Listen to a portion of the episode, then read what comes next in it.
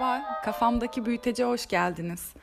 Bugün sizinle konuşmak istediğim konu beyin göçü. Asgari ücret zammı hakkında yaptığım yayında da kısaca bahsettiğim gibi bir süredir ülkemizdeki ekonomi başta olmak üzere yaşadığımız sıkıntılar birçoğunuz gibi beni de boğulmuş hissettiriyordu. Avrupa'da yaşama fikrim üniversite yıllarından beri vardı aslında. Ama son iki senedir bu bir fikir olmaktan çıkıp tek çare gibi gözükmeye başladı gözüme. İnsani çalışma saatleri, yaşam standartlarının yüksek oluşu, can güvenliği gibi birçok konuyu ele aldığımda artık kararımı kesin olarak verdim. Avrupa'ya yerleşecektim. Bunu gerçekleştirmek için yollar aramaya başladım doğal olarak. Bu süreçte gideceğim ülke, vize çeşitleri gibi pragmatik araştırmalarıma ek olarak neden göçer bu insanlar sorusunu sordum kendime.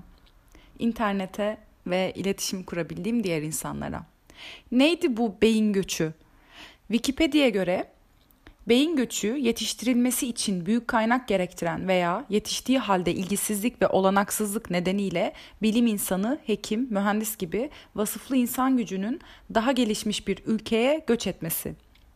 İyi eğitimli, üreten, düşünen, nitelikli çalışanların araştırma veya çalışma hedefiyle yurt dışına gitmesi durumudur.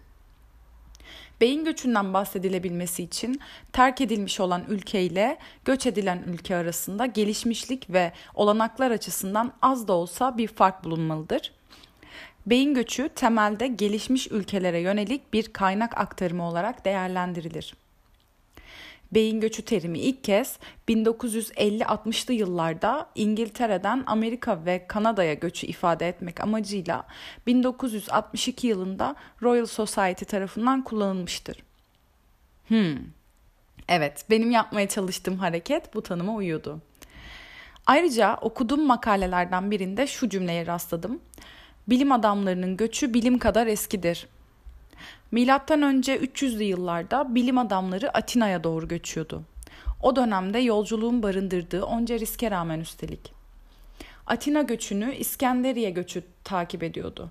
İskenderiye'ye göçen bilim adamlarına cömert desteklerde bulunulduğu biliniyor hatta. İskenderiye'den sonra milattan sonra 500 yıllarında İran, Şam ve Bağdat'a aynı şekilde göçler olmuş. Doğudan batıya büyük göçlerin olması ise Bizans İmparatorluğu'nun çöküşü ve Fatih Sultan Mehmet'in İstanbul'u fethetmesinden sonra başlıyor. Bizans'tan ayrılan bilim adamları Oxford, Prag, Heidelberg gibi bilim merkezlerinin kurulmasında rol oynuyor. Bu süreçte İstanbul'a ise Mısır ve İran'dan bilim adamları çekiliyor. Batılı bilim adamlarının İstanbul'la organik ilişki kurması ise 18. yüzyıla tekabül ediyor. Bu göçlerin devamında Amerika kıtasına göçler olduğu gibi savaşlar veya soykırımlar da bu dalgaları etkileyebiliyor. Ama aslında konumuz ekstrem durumlardan çok konforla ilgili burada. Ee, o yüzden savaş, soykırım veya homofobi gibi hayati tehlikelerin söz konusu olduğu durumlarda beyin göçünden çok sığınma kelimesini kullanmak daha doğru olabilir kanımca. Neyse diyeceğim o ki Bizler de İstanbul'un fethinden 500 küsür yıl sonra Batı dünyasına doğru çeviriyoruz rotamızı. Aslında düşünüyorum da baktığımızda bilimin bir koordinatı yok. Pekala Avrupa'da da iyi bir mimar olabileceğim gibi Türkiye'de de olabilirim veya dünyanın her yerinden şairler, müzisyenler, sanatçılar Türkiye'de yaşamak ve üretmek isteyebilirler. Bu tamamen hükümetlerin politikası ile ilgili. Yani buraya kadar gelmiş ve beyin göçü yapanlara vatan haini demeyi kendine huy edinmiş insanlara hitap ettiğim ve cevap verdiğim tek kısmı budur bu konuşmamın. Bu kişiler bu noktada beni susturup ana sayfadan başka içerikleri dinleyebilir.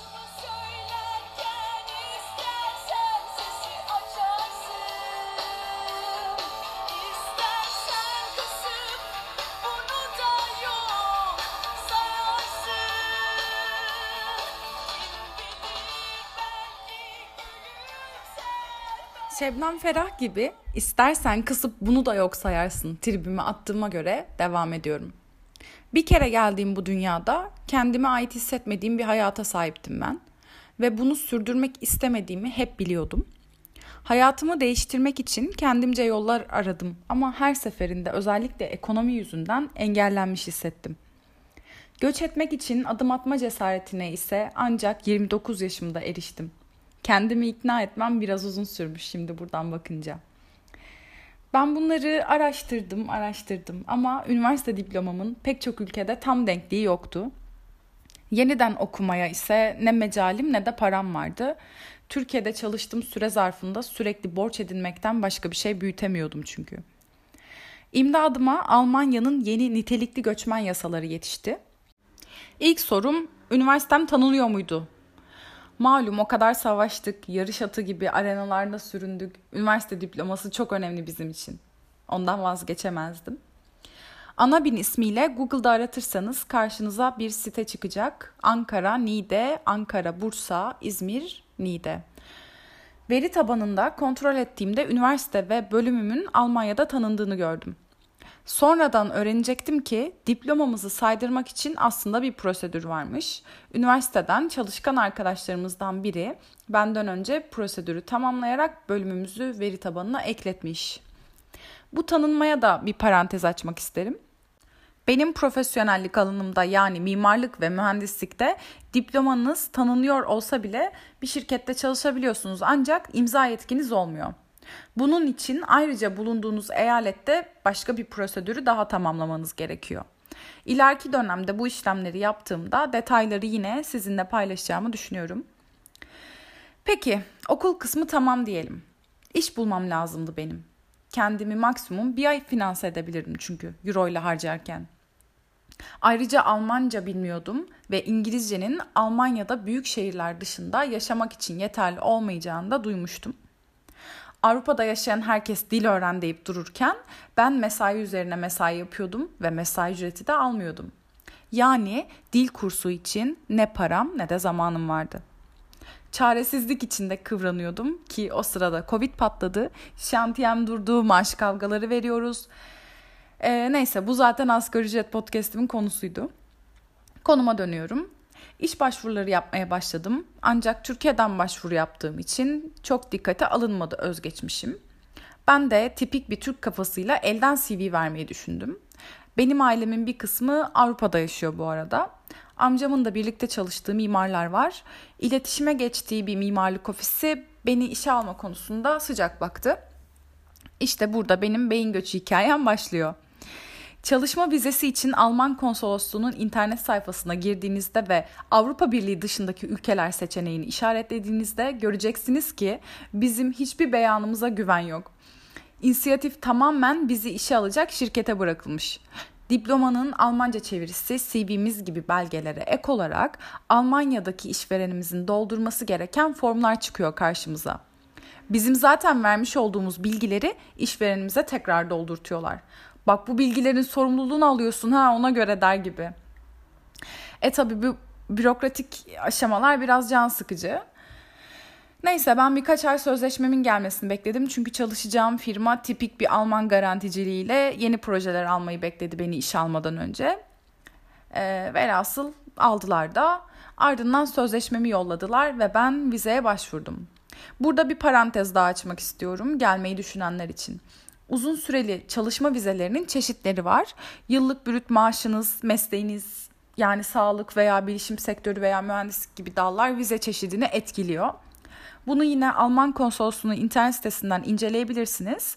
E, zaten randevu almak istediğinizde basit bir soru cevap mekanizmasıyla sizi doğru kategoriye yönlendiriyor aracı kurumun sitesi. Benim vizem 6 aylık ve şirkete bağlı olarak çıktı. Pasaportumda kocaman firmanın ismi ve sadece orada çalışmak için iznimin olduğu yazıyor. İşin komik tarafı deneme süresi 6 ay. Yani deneme süresinin sonunda postalansak lan ne oluyor diyemeyeceğiz. Ee, derken ateş pahası biletler alındı. Acı vatan, gurbet, Almanya'ya adım atıldı. Ben bu podcast'i ikinci ayımda kaydediyorum. Dedim önce biraz sindireyim, daha doğru gözlemler yapayım, insanları yanlış yönlendirmeyeyim. Hep sizi düşünüyorum. Buraya gelirken Türkiye'deki son maaşımı euroya çevirmiştim. İşe başlamadan önce bir hafta gibi bir sürem vardı. Dışarıda yiyip içerken otomatik olarak kafamda menü fiyatı çarpı euro kuru hesabı yapıyordum. Şoka girdim sevgili dinleyenler. Çünkü çoğu kalem Türk lirasına çevirince bile ucuzdu. Kendi kendime iyi yaptın, doğru yaptın deyip duruyordum. Bu iyi yaptın cümlesi işe başladığımda soluklaştı, dağıldı, karmaşıklaştı. Hayatın kendisinde hep olduğu gibi siyah beyaz kavramlarından uzaklaştı tabii ki. Almanlar hiç sessiz sakin insanlar değilmiş. Bu arada bıdı bıdı konuşuyorlar anlamadığım bu dilde. E, ben de masada oturup gülümseyerek ki ben bu gülümseme biraz sonra tekrar değineceğim. Dinliyordum insanları. İlk dakikalar böyle tam odaklanarak ama sonra odağı kaçırıyorum. Hala kaçırıyorum. Ee, başıma ağrılar giriyor çünkü. Yani ben çok sık baş ağrısı yaşayan biri değilim normalde ama bu hissimi daha önce Almanya'ya yerleşmiş ve adaptasyonunu tamamlamış diğer insanlarla paylaştığımda onların da aynı şeyi yaşadığını öğrendim. Normalmiş yani. Okey normal deyip kapatıyorum kafamdaki bu sekmeyi. Çalışma sistemleri Türkiye'dekinden biraz farklı. Daha önce belirttiğim gibi ben mimarım.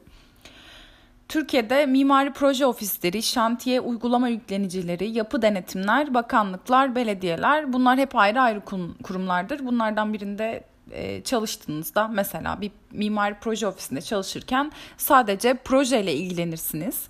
Uygulama firmasındaysanız ekstrem durumlar dışında saha uygulamasıyla, iş programıyla, malzeme sevkiyatıyla ilgilenirsiniz.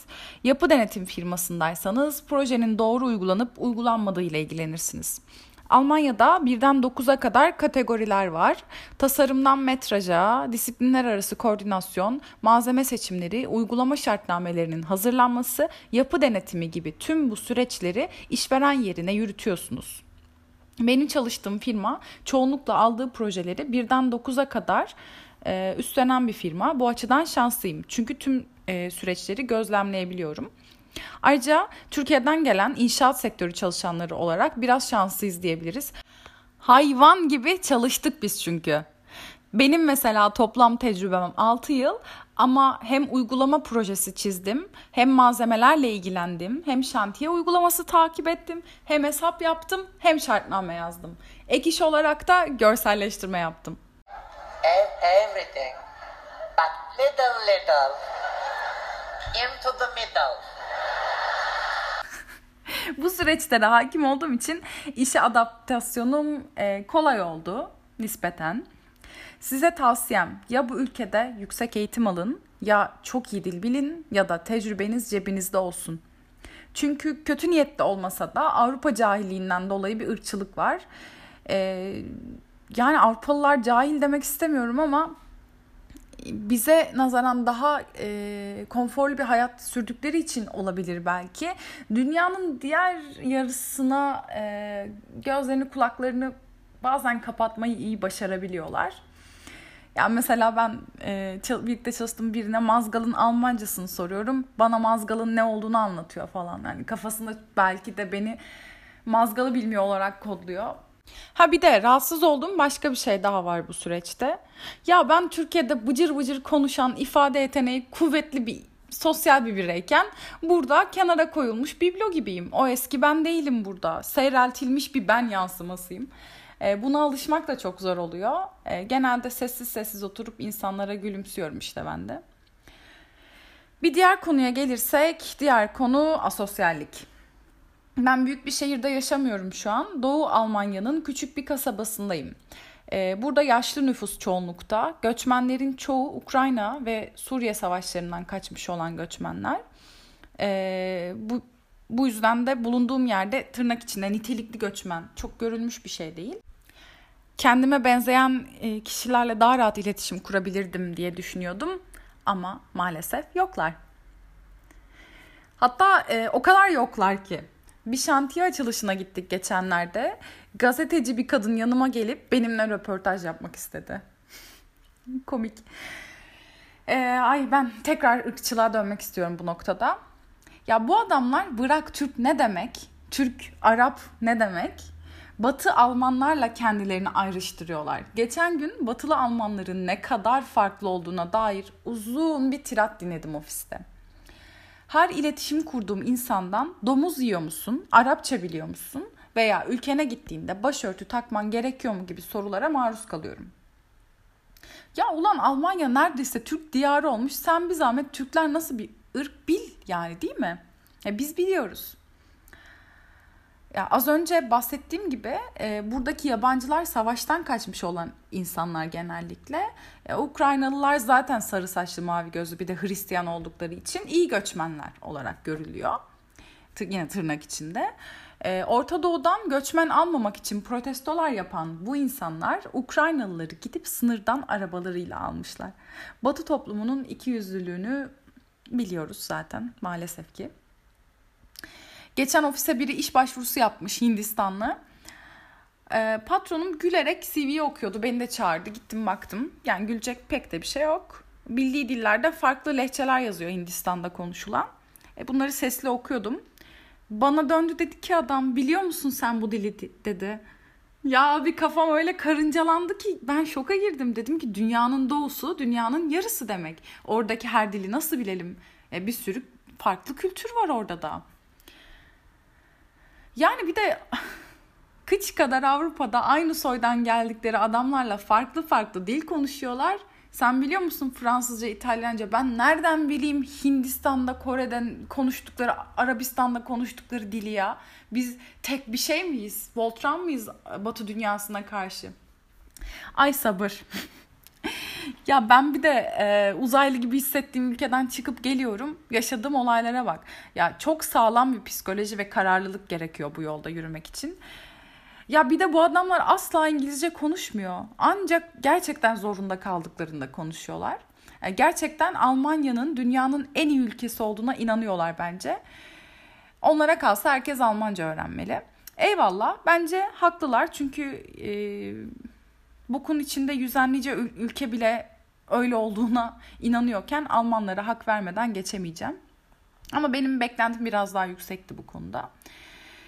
Kendi ülkeme bazı kırgınlıklarım var çünkü benim. Ortak noktada buluşamadım insanlarla. Aynı pencereden bakamadım.